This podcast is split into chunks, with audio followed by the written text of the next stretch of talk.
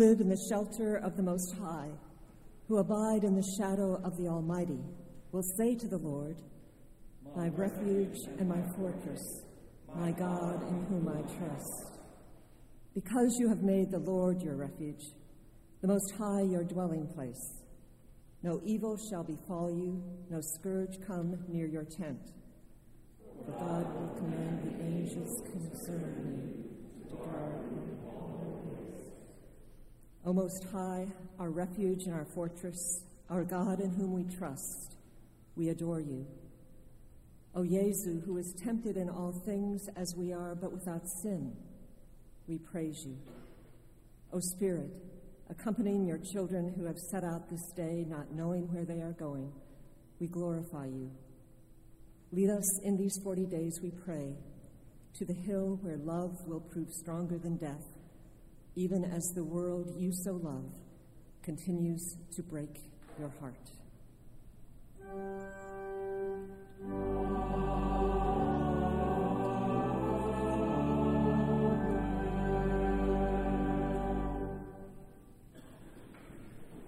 You may be seated.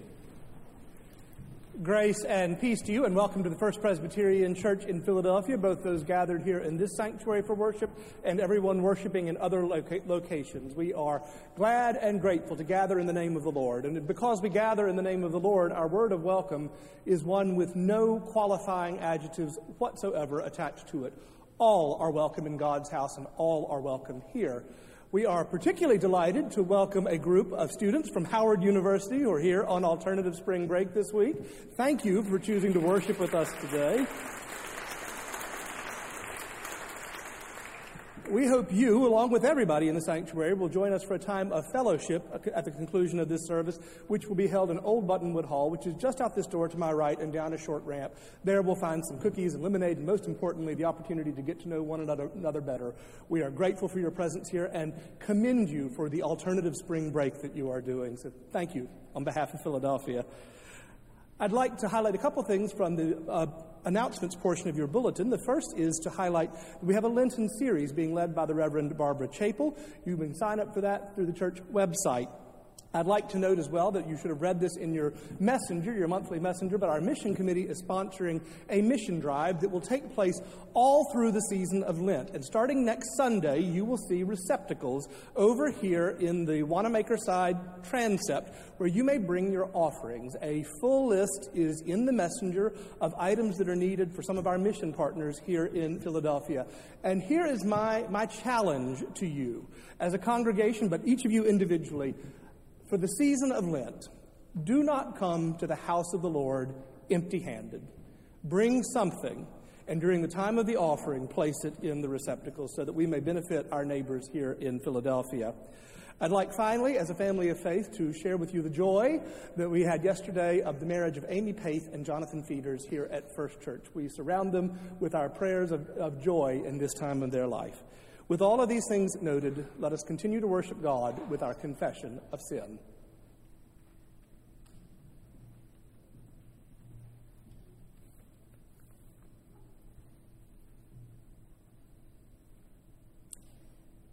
Frail children of dust and feeble as frail, in God do we trust, nor find God to fail.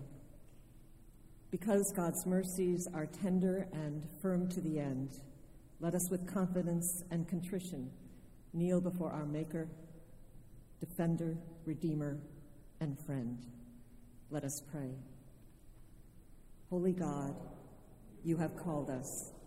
You have called us to a way of life set apart from the ordinary. You have called us to be a light to the nations. You have called us to grateful generosity, to faithful discipleship, to holy living. Yet in our sin, we do not live out our calling. As we prepare to come to your table, we ask that you would forgive us once more and remind us of our baptism, of the holy calling you have placed upon each of our lives, that we might show forth the light of the world, our Lord Jesus Christ, in whose name we make our prayers.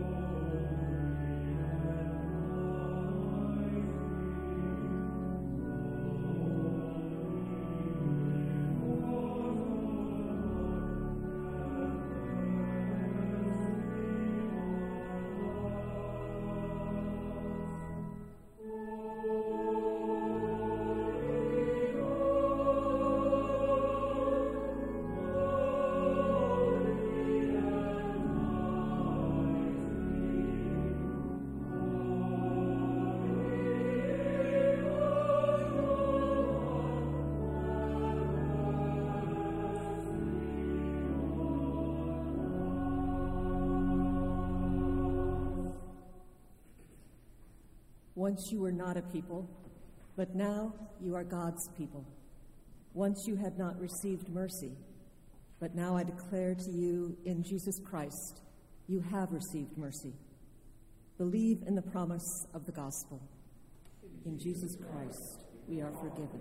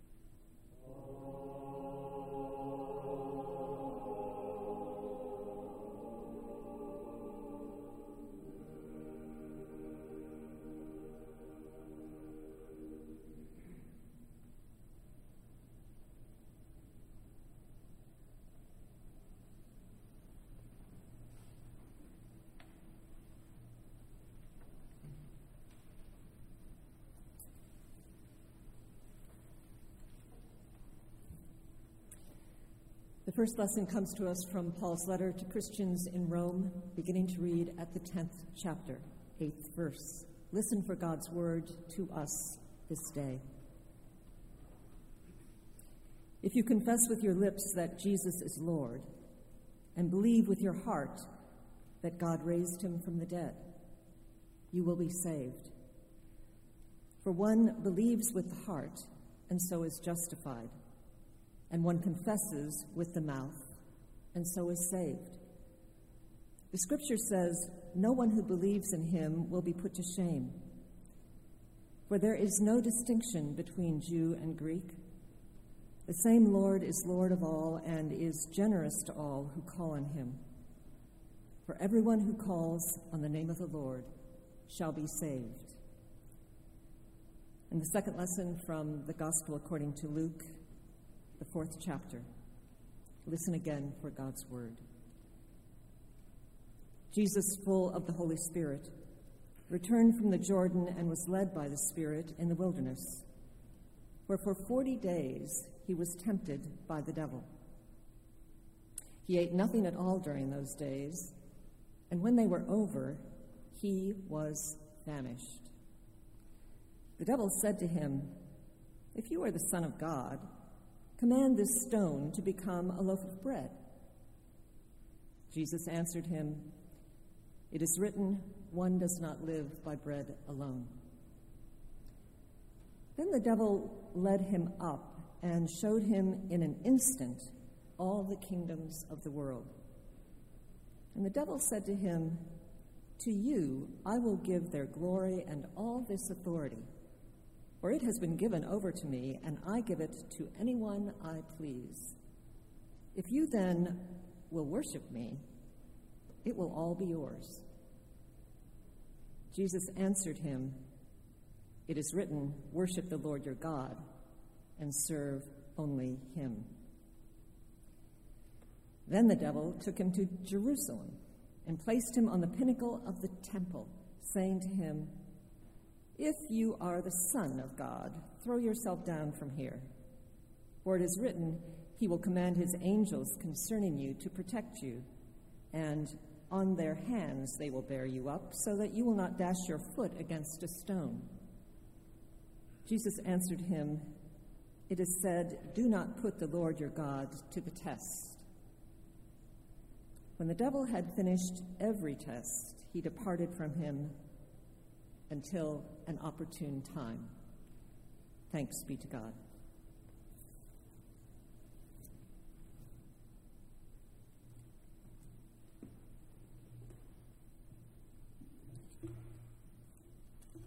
Our final lesson is taken from the book of Deuteronomy. We read there in the 26th chapter, the first 11 verses. Continue to listen for the word of God to us this day. When you have come into the land that the Lord your God is giving you as an inheritance to possess, and you possess it and settle in it, you shall take some of the first of all the fruit of the ground which you harvest in the land that the Lord your God is giving you and you shall put it in a basket and go to the place that the Lord your God will choose as a dwelling for God's name. You shall go to the priest who is in office at that time and say to him, Today I declare to the Lord your God that I have come into the land that the Lord swore to our ancestors to give us. When the priest takes the basket from your hand and sets it down before the altar of the Lord your God, you shall make this response before the Lord your God. A wandering Aramaean was my ancestor. He went down into Egypt and lived there as an alien, few in number, and there he became a great nation, mighty and populous. When the Egyptians treated us harshly and afflicted us by imposing hard labor on us, we cried to the Lord, the God of our ancestors. The Lord heard our voice and saw our affliction, our toil, and our oppression. The Lord brought us out of Egypt with a mighty hand and with an outstretched arm, with a terrifying display of power, and with signs and wonders. And He brought us into this place and gave us this land, a land flowing with milk and honey. So now I bring the first of the fruit of the ground that you, O Lord, have given me. You shall set it down before the Lord your God and bow down before the Lord your God then you, together with the Levites and the aliens who reside among you, shall celebrate with all the bounty the Lord your God has given to you and to your house. This is the word of the Lord. Thanks be to God.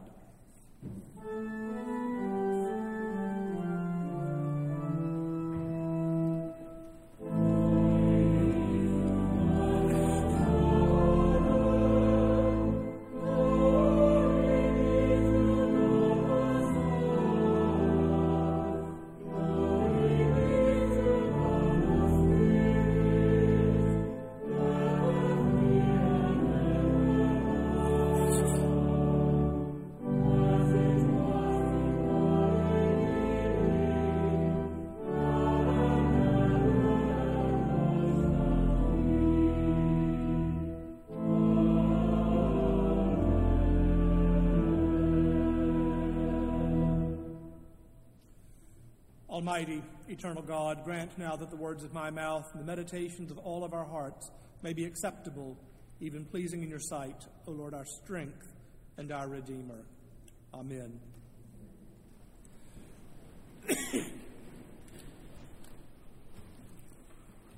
A wandering Aramaean was my father, and he went down into Egypt and sojourned there, few in number, and there he became a nation, great, mighty, and populous. Then the Egyptians treated us harshly and afflicted us and laid upon us hard bondage.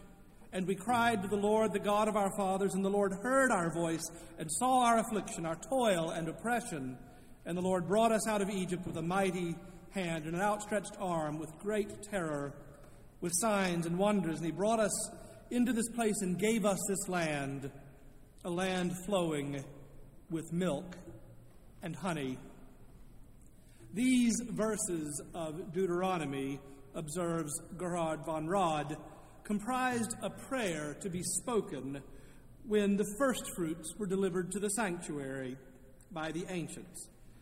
And von Rad adds later the ancient credo of sacred history touched upon the patriarchal period with only one statement A wandering Aramaean was my father. And how powerfully this statement is unfolded in Genesis chapters 12 to 25. In fact, the story of each patriarch, and I would add matriarch, with the exception of Isaac, is itself filled with suspense because of a great display of divine promises and fulfillments. The stories of Genesis, indeed the stories of the whole Bible, tell the story of promises kept. So much is the importance of God's reliability to keep God's word that the foundational act of worship, the act of acknowledging God's gifts to us by returning the first fruits, is marked by a reminder that the very food we eat comes to us out of the abundance of God's goodness. Promise keeping, trustworthiness is the bedrock of the stories of the patriarchs and matriarchs. But at the same time, it wouldn't be truthful to tell these stories without acknowledging that God's faithfulness to God's promises means faithfulness to a group of highly erratic, highly unpredictable, highly dysfunctional people whose only claim to faith is that they followed when called. I am referring, of course, to good old Father Abraham and all of his family. Trashy novels have nothing on the Bible when it comes to salacious stories. In the beginning of Abraham's story, God set a promise in place I will make of you a great nation. And Abram's part, that was his name then, Abram's part was to go, to leave, to set out into an unknown future with only the promise of God's blessing. Indeed, I wonder at times whether if the story of Abram and Sarai before God changed their names to show that there was something new, I wonder if their story wouldn't be more likely to be a reality television show than a sacred text. Genesis is the stuff of Jerry Springer. Now, I'm not going to assume we all know the stories of Genesis, so let's have a quick recap. Within, it seems, minutes of God's announcement of the call to Abram, the whole thing, the whole promise, winds up in serious jeopardy due to Abram's misguided attempts to save his own skin. Upon going to Egypt in search of food, Abram's wife Sarai is observed to be a rather fetching woman by Pharaoh, Abram suggests that they masquerade as brother and sister, and so Sarai is taken into Pharaoh's harem, and Abraham profits handsomely. God, however, is not amused, and a plague descends on Pharaoh's house. Then a few chapters later, Abram, who's now known by Abraham, goes by Abraham, pulls the exact same stunt, but this time in the house of Abimelech, allowing his wife again to be seen as his sister and taken into the man's harem. And when the same results come about, defends himself to Abimelech with the not so squeaky clean revelation that, in fact, she is his half sister, sharing a father with him, but not a mother. I promise you, I am not making this up. Genesis chapters 12 to 25. Have fun with that. Years ago, I preached that this story was evidence that God uses very ordinary people, but I am now prepared to revise that assessment. There is nothing ordinary about these people. This story is messed up. A wandering Aramaean was my ancestor. From this very flawed, very human vessel, God forged God's witness in the world, in the people of Israel. But more than that, from this very flawed, very human vessel, God showed God's way in the world that of God's creative nature, doing a new thing, moving from brokenness and barrenness to fruitfulness and hope.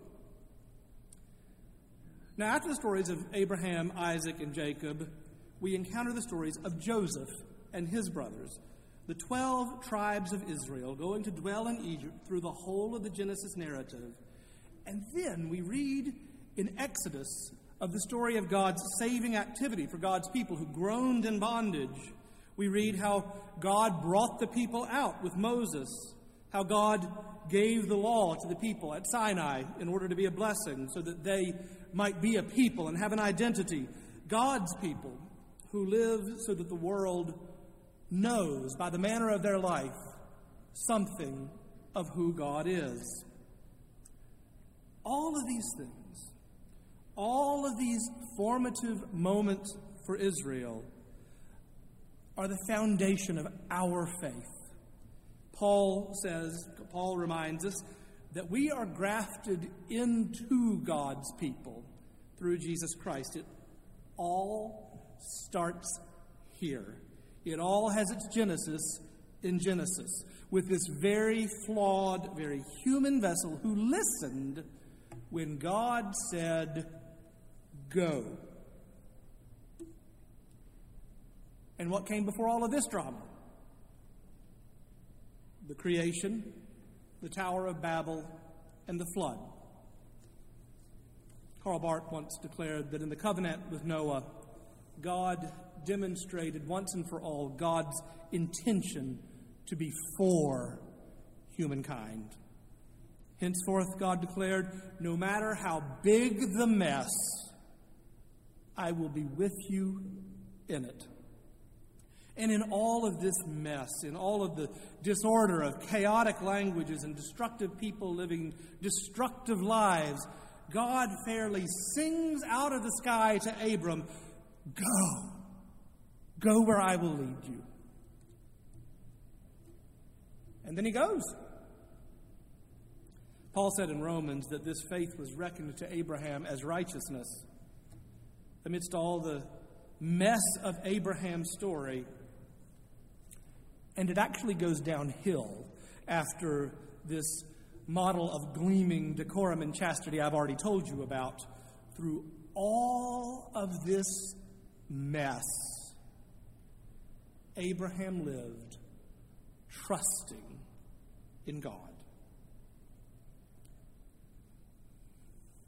God's calling is notorious in that God doesn't call the best and the brightest necessarily, nor, nor does God necessarily go to the dullest and the dimmest. Uh, God doesn't call those who are the most equipped, and neither does God seek people who have no gifts. God doesn't call the most morally upright or those who live in the moral sewers necessarily. God calls the people who will go. In Abraham's call, God set a people in motion, God's people. God's people are God's blessing to the world. And I have to wonder how much more the global church could do if we stopped waiting for the right time to do something and simply listened for where God is saying go. I don't necessarily mean this church particularly. With everything this congregation has witnessed in 324 years, I think we've established we know how to live with uncertainty. But we have to keep going forward.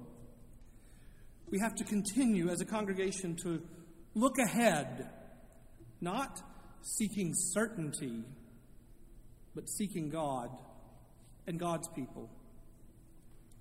And I confess to you, in this age of uncertainty, I have only one fear for this congregation. It's not financial, it's not the building. It is that we will all breathe a collective slump back in our pews, exhausted after all of this, and wait for somebody else to take their turn. And we will forget that the only way that church is church is through all of us. Because God is still calling us, and the moment will never be perfect. Bruce Larson tells this story. I learned a great lesson from our youngest son, who is presently a senior criminal prosecutor in Seattle. When Mark was 19, he took a year off between high school and college and worked in, as a laborer in Florida, where we lived. At the end of the year, he got a tax refund from the government and decided to use it to buy a racing bike, something he had always wanted. Returning home with the great bike that he had bought, he announced, Tomorrow there is an all Florida professional bike race in Fort Myers. My buddy and I are going to sign up for it. With the faith of a father, I said, You're crazy. What do you know about racing? You just bought this bike. I know, Pop, he said, but it'll be good experience. So the next morning, off they went. Later that night, they arrived back at our house, and Mark had the first place trophy. I said, What happened? Didn't anyone else show up? Oh, no, he said. It was a big turnout. I was really puzzled. I asked, Well, how did you happen to win? Well, he explained, I knew I didn't know what I was doing. So I just started out pedaling as fast as I could, and nobody ever passed me. And Dr. Larson concludes From Mark's racing story, I developed my now famous slogan, which I will pass on to you right now as invaluable advice. If a thing is worth doing, it is worth doing poorly. Don't wait until you have all of the equipment, all the training, and all the courses you will need, uh, unless you're a brain surgeon. If God gives you a dream, don't spend too many hours, days, and months in getting ready. Launch out. Launch out. A wandering Aramaean is our ancestor. It is time for us to move beyond a pandemic mindset and to ask ourselves what is the dream that God is calling us to dream? Because God is calling us. And it may very well start with collecting items needed for people who need them. But it surely won't end there. Not with what I know about the history of this congregation. It's an old truism, so much so that I hesitate to recite it yet again to you that God doesn't call only those who are equipped for the call. Instead, God equips those whom God has called. So let me tell you a personal story. I have a couple of pictures that I treasure. One was taken, well, both of these were taken quite a while back, actually. And the first one is of me teaching a class of adults of every age. I love it because it shows what I thought I would be doing teaching and seeking to walk alongside others in a life of faith, asking questions in such a way that our answers are not pat answers, but rather have depth and meaning to them. They're, they're thoughtful. And frankly, even to be comfortable, come comfortable with the fact that sometimes the answers are not forthcoming and, and maybe we only get better questions. That was what I thought I was going to do when I was training to be a minister, and I, I still do. I, I prepared for it, I trained for it, I read for it, I don't think I'm half bad at it. But then there is another picture. This one was taken on the last day that I was the associate pastor of Trinity Church in Charlotte, and it means the world to me.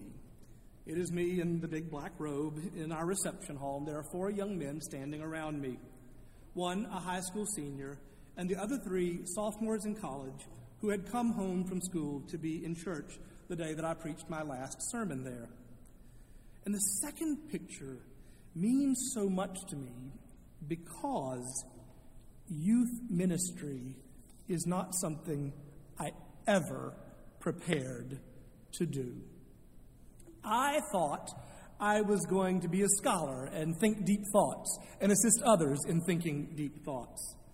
I didn't arrive at Trinity Church with a single gift or skill that I knew that I was prepared to throw into the aspect, frankly, the rather small aspect of my job that was to oversee their youth ministry. I didn't go to seminary with the faintest glimmer of a desire to sleep on fellowship hall floors and debone chickens and soup kitchens and with high school students on their mission trips. I, I never dreamed that I would officiate weddings for 19 year olds who hadn't planned their pregnancies or write letters to judges to try to get lighter sentences or, or even to celebrate receiving Phi Beta Kappa. None of these things was something that I went to school thinking that I would ever do. None of these things was something I went and learned how to do. No, I accepted a call one day, and then close to nine years later, realized that God had done something. And there was this picture of me with these young people that I had forged a relationship with without a clue how I would be their minister. A wandering Aramaean is our ancestor. And the surest way to present the first fruits of our labor to God who has blessed us with all that we have and all that we are is to go where God is leading us. In the name of the Father, and of the Son, and of the Holy Ghost. Amen.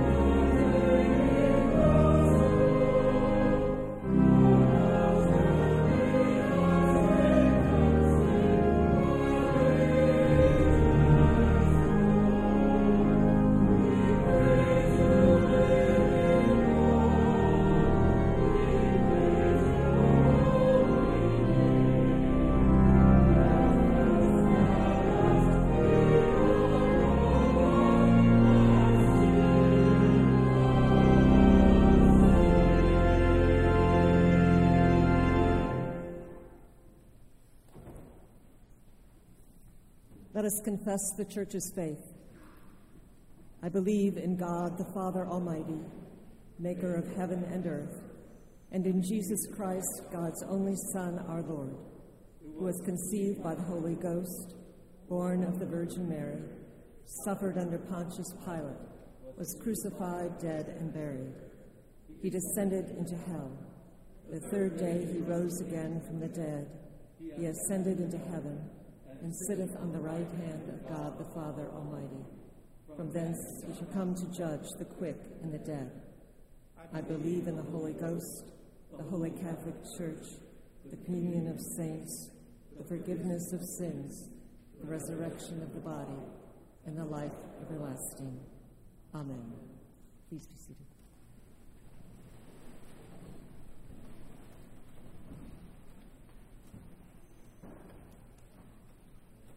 As Moses said to the Israelites, so I say to you, now bring the first fruit of the ground that the Lord your God has given you. Set it down before the Lord your God, and bow down before the Lord your God. Your offering in the sanctuary and online is invited.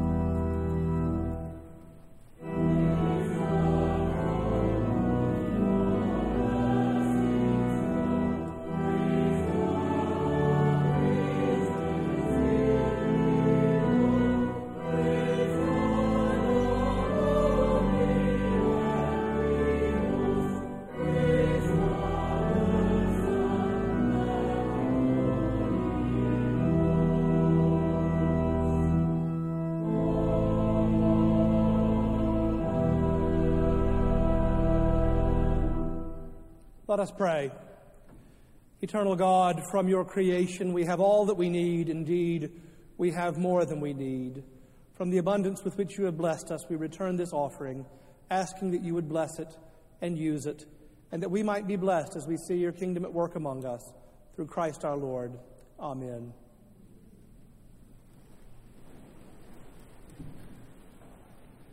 Friends, this is the joyful feast of the Lord. Scripture teaches that people will come from east and west and north and south to sit at table with our risen Lord, who is even now the unseen host at this table. From the pages of the gospel, we read that the disciples were at table with the, with the Lord when he broke the bread and gave it to them, and their eyes were opened, and they knew him. Even still, it is to this table that we are all invited to come and to know our Lord. This is not First Church's table. It is not a Presbyterian table. It does not even belong to the church. It belongs to none but Jesus Christ, who calls all, who calls you. Let us pray. The Lord be with you. And also with you. Lift up your hearts. We lift them to the Lord. Let us give thanks to the Lord our God. It is right to give our thanks and praise. You formed us in your image to love and serve you, but we forgot your promises and abandoned your commandments. In your mercy, you did not reject us, but still claimed us as your own. When we were slaves in Egypt, you freed us and led us through the waters of the sea. You fed us with heavenly food in the wilderness and satisfied our thirst from desert springs. On the holy mountain, you gave us your law to guide us in your way. Through the waters of Jordan, you led us into the land of your promise, and you sustained us in times of trial. You spoke through the prophets, calling us to turn from our willful ways to new obedience and righteousness. You sent your only Son to be the way to eternal life. Therefore, we praise you, joining our voices with choirs of angels and with all the faithful of every time and place who forever sing to the glory of your name.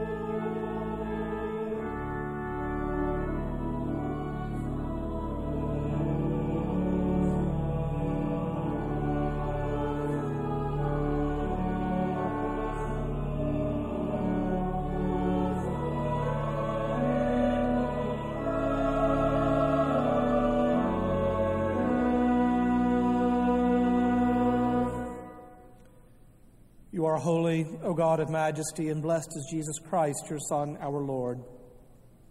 He took upon himself the weight of our sin and carried the burden of our guilt. He shared our life in every way, and though tempted, was sinless to the end. Baptized as your own, he went willingly to his death, and by your power was raised to new life. In his dying and rising, you gave birth to your church, delivered us from slavery to sin and death and made with us a new covenant by water and the Spirit. Remembering all your mighty and merciful acts, we take this bread and this wine from the gifts you have given us and celebrate with joy the redemption won for us in Jesus Christ.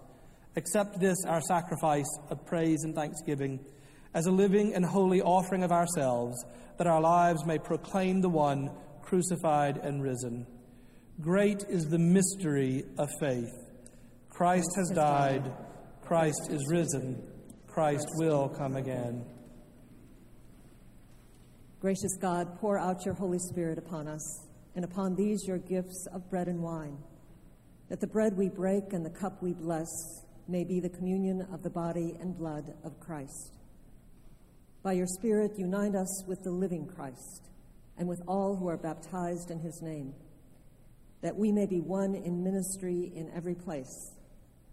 As this bread is Christ's body for us, Send us out to be the body of Christ in the world. Send us in heart and mind to your children of Ukraine. For those who have set out seeking refuge, not knowing where they are going, we pray they may be entertained as angels unawares. For those who remain to fight for their land and their freedom, command your angels concerning them to guard them in all of their ways. Send us to those whose bodies and spirits have been wounded by violence, whose loved ones have been felled by a bullet. We pray that they may dwell hereafter under the shelter of your wings and abide in the shadow of your tender mercies. Send us to all who languish and are lonely because of COVID. We pray your comfort and ask for them the gifts of perseverance and hope until they and we may resume the lives we have been destined to live together in your love. Help us, O oh God, to be obedient to your call to love all your children, to do justice and show mercy, and to live in peace with your whole creation. Guide us through the desert of life, quench our thirst with the living waters, satisfy our hunger with the bread of heaven Give us strength to serve you faithfully until the promised day of resurrection, when with the redeemed of all the ages we will feast with you at your table in glory. Through Christ, all glory and honor are yours, Almighty Father, with the Holy Spirit in the Holy Church, now and forever. Hear us now as we pray the words you taught us to pray, saying together Our, Our Father, Father, who art in heaven, hallowed be thy name. Thy kingdom come, thy will be done, on earth as it is in heaven. Give us this day our daily bread, and forgive us our debts as we forgive our debtors. And lead us not into temptation, but deliver us from evil. For thine is the kingdom, and the power, and the glory forever. Amen. These are the gifts of God for the people of God. Let us keep the feast. On the night in which he was betrayed, is that right? Our Savior took bread, and when he had given thanks, as we have done in his name, he broke it and said, Take, eat, this is my body broken for you. Do this in remembrance of me. In the same manner, after they had supped, he took the cup and he gave it to his disciples, saying, This cup is the cup of the new covenant, sealed in my blood for the forgiveness of sins. Drink of it, all of you.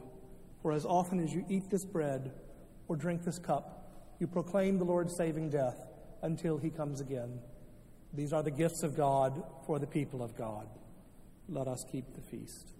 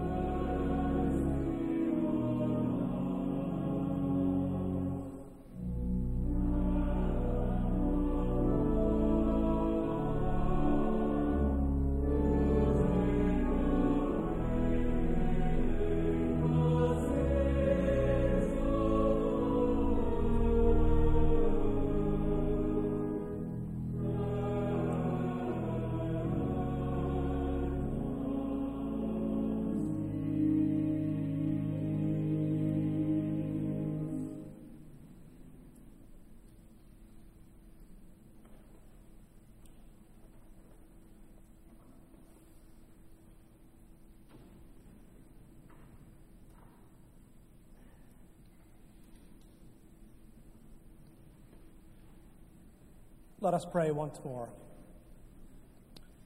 Eternal God, we thank you and we praise you that in love you have reached across the abyss of our sin to bring us once more into your loving embrace.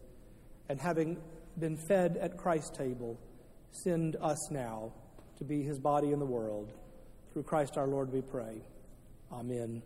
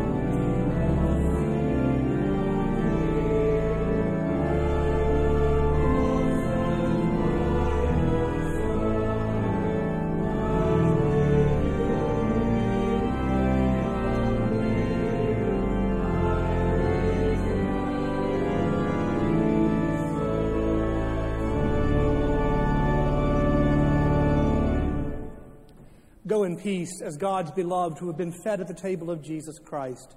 And go in peace, knowing you will return to this table in this life or in the life that is yet to come.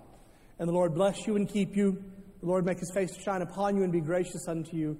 The Lord lift up the light of his countenance on you and those you love and give you peace, both this day and forevermore. Amen.